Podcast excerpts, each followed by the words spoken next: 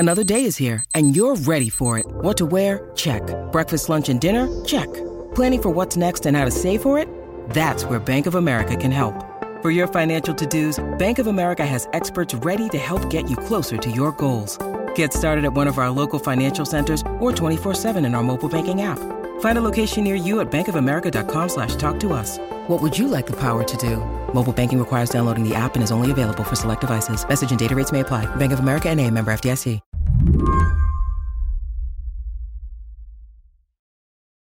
What does it feel like in Hong Kong right now? Uh, I would say for the last month, it has been a very challenging month in a number of different dimensions. Doctor Karen Grépin teaches public health at the University of Hong Kong and studies healthcare systems. And right now, her city is in a massive COVID wave, something that Hong Kong had managed to avoid for months, even while the U S and other parts of the world were battered by Omicron and Delta. Even Hong Kong's previous waves were pretty light. In January, Hong Kong was averaging fewer than one hundred cases a day. By the start of this month, that had climbed to fifty thousand. Hong Kong now has one of the highest COVID death rates in the world. It's been incredibly frightening for many people to finally realize that everybody is getting a disease that we have been fearing for so long. Mm. Um, and so, you know, the estimates now suggest that maybe upwards of half of the city has already become infected, and that really happened in the last two or three weeks. With so many people infected and needing care, Hong Kong's hospitals are struggling. And so this has uh, translated into, you know, pictures in the newspapers every day of bodies literally piling up on the roads, bodies uh, piling up inside of the treatment centers, in the hospital wards themselves. Grépin says people are terrified about what might come next. Mass testing followed by lockdowns as the government tries to get case levels down to zero. We've seen, for example, panic buying. Uh, people uh, basically buying up everything they can in the grocery stores because we know that in the mainland, when they do these testing schemes, they've almost always been associated with prolonged lockdowns. Um, and then the second thing that's happening as a result is is is really a lot of people li- leaving the city, um, expats or, or people who uh, you know have dual passports. There's been a massive exodus from the city in in the last couple of weeks, and so in some ways it feels really sad as well because the city is is literally uh, dying in some ways. That that feels in so many ways uh, what it was like here in New York City in, you know, March and April of twenty twenty. And yet here we are two years later. Yeah, um, I think that's right. I mean, a lot of people, I think, would draw parallels between what we're seeing now here to early, like early March, April twenty twenty, in, in particular cities like New York. But as you said, uh, we had two full years uh, to prepare for this. Uh, two full years to have uh, put in place things that would have not made the situation as severe as it is. Uh, and yet we did not see those things happening.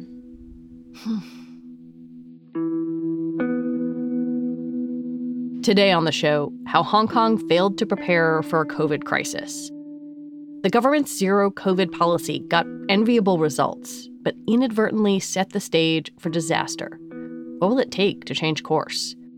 I'm Lizzie O'Leary, and you're listening to What Next T B D, a show about technology, power, and how the future will be determined. Stick with us.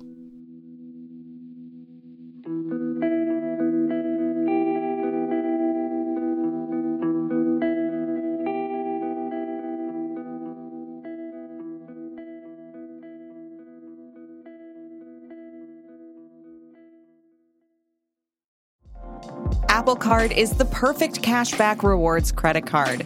You earn up to three percent daily cash on every purchase every day. That's three percent on your favorite products at Apple, two percent on all other Apple Card with Apple Pay purchases, and one percent on anything you buy with your titanium Apple Card or virtual card number. Visit apple.co slash card calculator to see how much you can earn. Apple Card issued by Goldman Sachs Bank, U S A, Salt Lake City branch. Subject to credit approval. Terms apply. I wonder if you could explain Hong Kong's zero COVID policy to people who aren't familiar with it. There's lots of terms out there, so you could call this an elimination strategy or uh, zero COVID, or more recently, in fact, the government has adopted the terminology that has become uh, more prevalent in the mainland, which is a dynamic zero COVID. And the basic idea is, is that we aren't always necessarily striving to have zero cases at all times, but once there are cases that you move quickly to quickly identify and isolate all known cases so that you can then get uh, cases back down to zero. Um, and so, um, you know, this has uh, been been very successful in the mainland and, and very successful here in Hong Kong for basically two years. Early on, you all had, what, eight months without a single COVID case? Is that right? That's a, an astonishing figure. Yeah, so from about May of last year through the end of December, we, we literally had no COVID. Although the measures were still in place, you know, we had some restrictions, for example, in terms of, you know, how much, how many people can gather in restaurants and, you know, mask wearing is compulsory. We pretty much had what I would call uh, very normal lives. And COVID just was something that people didn't think about all that much because we, we had no COVID and there was almost no risk of getting COVID um, in, in the city. That must have been sort of freeing at, at a time when it felt like the rest of the world was in, you know, varying degrees of lockdown. Yeah, I mean, we we were getting this question a lot, you know, sort of how, you know, how long can people try to sustain zero COVID and do people really think it could last? And the truth is, because we had such a, a, you know, normal lives and in relation to what we were seeing happening in the rest of the world, um, a lot of people were very supportive of of continuing with this policy because it was so uh, so great and things that we didn't have to worry about. It wasn't until the fall, really, that we started to see, for example, countries put in place measures to to vaccinate children. So a lot of people were also very supportive of the measures, including myself, um, you know, just so that we would be able to, by the time, so that children could get vaccinated before mm. we would open up the border um, and, and allow the virus in as well. At the time, did you think that the policy was successful? I, I would say that, you know, in the short run, we were successful, but it was very obvious uh, that we were very vulnerable to any sort of uh, breaches of the of the defenses, because part of this, you know, the success of zero COVID meant that we also became very complacent. Yeah, where do you think things started to go wrong from a from a public health perspective? I actually think the vaccination program really started to go wrong almost immediately. We started vaccinating our seniors uh, in February of last year, um, and then it moved down to other adults in uh, March and April. But it became very obvious that the seniors were not taking up the vaccines in large numbers, even as early as April. Hmm. There was immediately, once the program started to roll out, every single day in the newspapers, stories of people who, who had passed away or had these adverse events, and then they would report on their vaccination status. Inevitably, they were unrelated, but it didn't stop it from becoming an important news item. The government's vaccination campaign also gave people a choice. Get the vaccine made by Pfizer and BioNTech, or get the Chinese vaccine, Sinovac. Residents were confused about which one to get and whether to be scared of side effects. What the government ended up doing was was sort of suggesting that everyone should speak to their doctor before getting vaccinated. And I think mm. in many ways, this was actually one of the biggest mistakes that they made. And this was happening at a time where we were starting to move out of our last wave, our fourth wave of the epidemic. And, and so we were getting into a phase in which there was no COVID. You know, people would go and, and speak to their doctors, and doctors were saying, well, there's no risk of COVID. So, you know, any potential risk from the vaccine maybe is not worth it. I think one of the things that is hard to get your head around if you are trying to understand what is happening in a different part of the world is the low rate of seniors who are vaccinated. Why not target the elderly like a, a lot of other places did? Um, I would say, I mean, they were targeted. So if you actually look at the, um, you know, the guidance that was issued by our scientific committee on vaccination, it was very clear that people living in residential care homes, seniors, people with comorbidities were the priority. But we created this whole idea, and it was really reinforced, I think, a lot by the medical community, that you had to be healthy in order to get vaccinated. And so the older you are, the more comorbidities you have. Um, we actually ended up in a situation in which those were the people who were least likely to get vaccinated.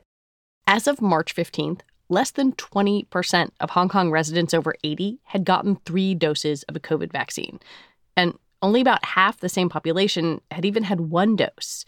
Right now, Hong Kong is averaging more than two hundred eighty deaths a day. Switching strategies to mitigating COVID, even just a little bit earlier, might have saved lives. Even a month ago, because of, for example, this focus on zero COVID and this very successful element of the zero COVID strategy, which is to put everybody who has it in, in an institution, in a hospital, we needed to, to realize that we could not do that, right? We could not continue to put everyone, even people with mild and asymptomatic COVID symptoms, in a facility. We literally clogged our hospital early on in this wave with mild and asymptomatic patients, people who did not need to be there. Mm. And then when the severe cases came, we weren't able to process them. We weren't able to actually get them into beds. And as a result, lots of people died. When we come back, how to turn away from the zero COVID model.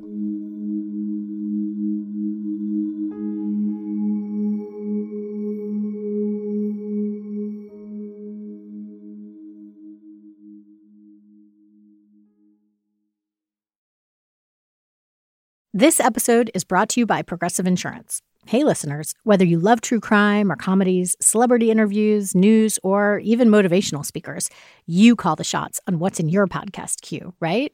And guess what? Now you can call the shots on your auto insurance, too. Enter the Name Your Price tool from Progressive. The Name Your Price tool puts you in charge of your auto insurance by working just the way it sounds. You tell Progressive how much you want to pay for car insurance. Then they'll show you a variety of coverages that fit within your budget, giving you options. Now, that's something you'll want to press play on. It's easy to start a quote, and you'll be able to choose the best option for you, fast. It's just one of the many ways you can save with Progressive Insurance. Quote today at Progressive dot com to try the Name Your Price tool for yourself and join over twenty-eight million drivers who trust Progressive. Progressive Casualty Insurance Company and Affiliates. Price and coverage match limited by state law. Hong Kong is not the only place to embrace a zero-COVID approach. Australia, New Zealand, Vietnam, and Singapore all followed that playbook, but changed paths as it proved unsustainable. Many of the former zero-COVID countries actually did put together plans, roadmaps for, for this exit from zero-COVID into some other model that includes living with the virus. It does require having measures in place so that, you know, you can keep the numbers of cases at a manageable level. It means uh, planning for these surges in your hospital capacity, and we saw Singapore doing doing this.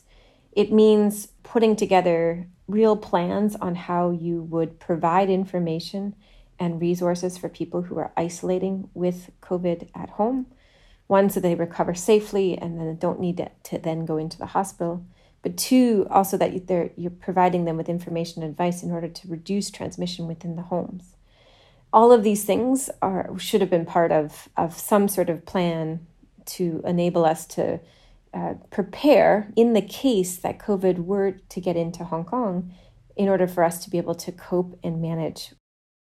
I saw you speak on this panel where you mentioned that Singapore did sort of psychological preparation of its population as well.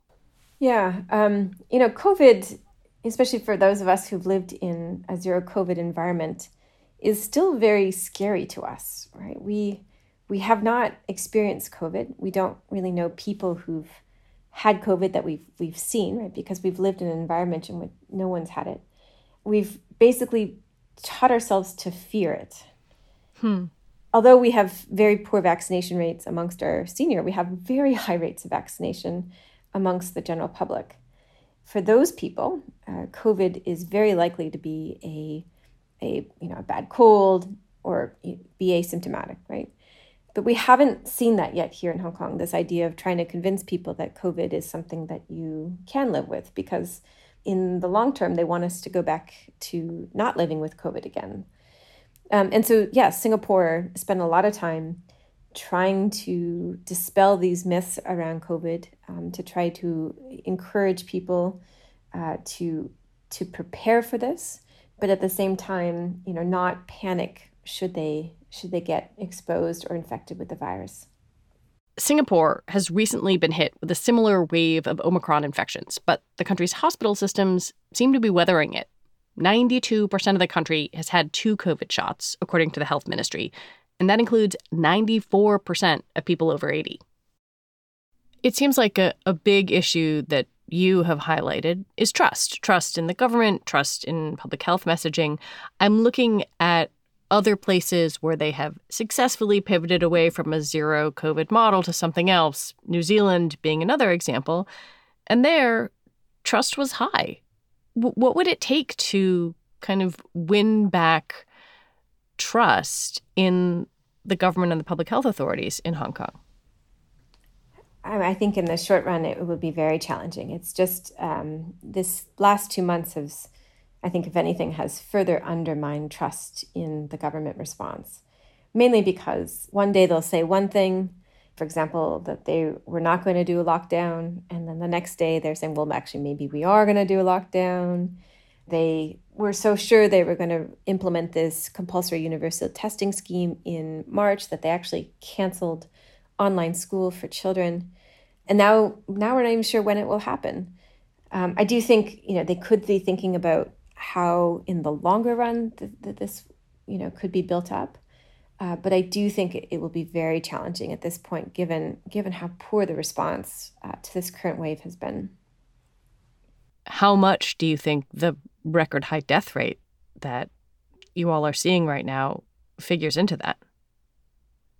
I mean, it's hard not to. Um, it's been very unsettling here Uh, to to see this happening, and this, of course, is also hap- is affecting thousands and thousands of families um, who've now lost loved ones. Um, and I think there is a feeling that um, you know some of these deaths could have been prevented.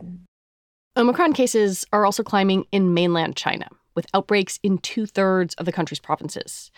Many cities have ordered lockdowns. I asked Doctor Grépin if anyone there is rethinking or outwardly questioning the government's zero COVID policy. Even in the mainland, I don't think anyone thinks that this is is is something that's going to last forever. Um, and and so I, I do think even internally, there's they're they're thinking through now, perhaps a bit more seriously, um, in particular given what they've just observed here in Hong Kong about you know what is the right way forward to to to to transition. Um, I don't know if it means it will accelerate the transition away from zero COVID, but I definitely think it will mean that they will have to take a lot more lessons um, in, in on board. So even, even yesterday, for example, we saw um, mainland authorities updating the uh, rules around um, the need to hospitalize all cases in mainland, I think in preparation for what could end up being significant waves in some of these localities across the mainland now. Uh, and I think that's a direct lesson from from Hong Kong in that, you know, you really have to, as much as you want to be able to maintain the zero COVID approach, you do need to prioritize in the short run protection of the healthcare resources so that you can you can use them as as if, as efficiently as possible to to save lives. It must be incredibly frustrating to be sitting there watching all of this happen in the city where you live and have the professional expertise to say, we could change the way we do this. It was very frustrating, let's say, a month or two ago when it was it was very obvious what was about to happen and not seeing any change in policy at all. Um, and unfortunately, I think this has now cost us thousands of lives. And that's that's very that's very sad. I I hope, you know, some of the lessons from from this wave will be integrated into that. Plus, the fact now that, you know, half the city has had COVID, most of them, you know, mild and asymptomatic, uh, and we've lost anywhere between, I'd say, five and ten thousand lives. You know, what is the value of returning to zero COVID from a public health perspective? At this point, it's pretty low.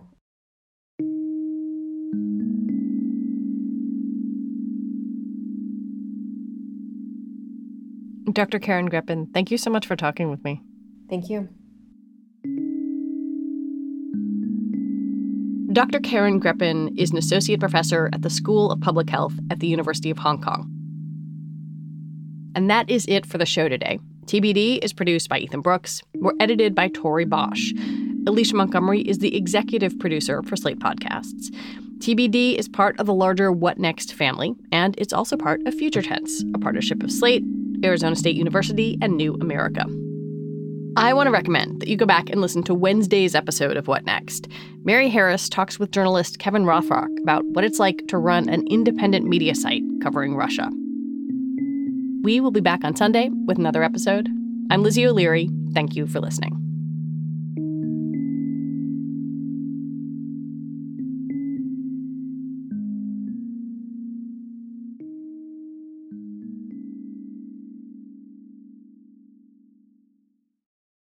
This is the story of the one. As a maintenance engineer, he hears things differently. To the untrained ear, everything on his shop floor might sound fine, but he can hear gears grinding or a belt slipping. So he steps in to fix the problem at hand before it gets out of hand. And he knows Granger's got the right product he needs to get the job done, which is music to his ears. Call, click Granger dot com, or just stop by. Granger, for the ones who get it done.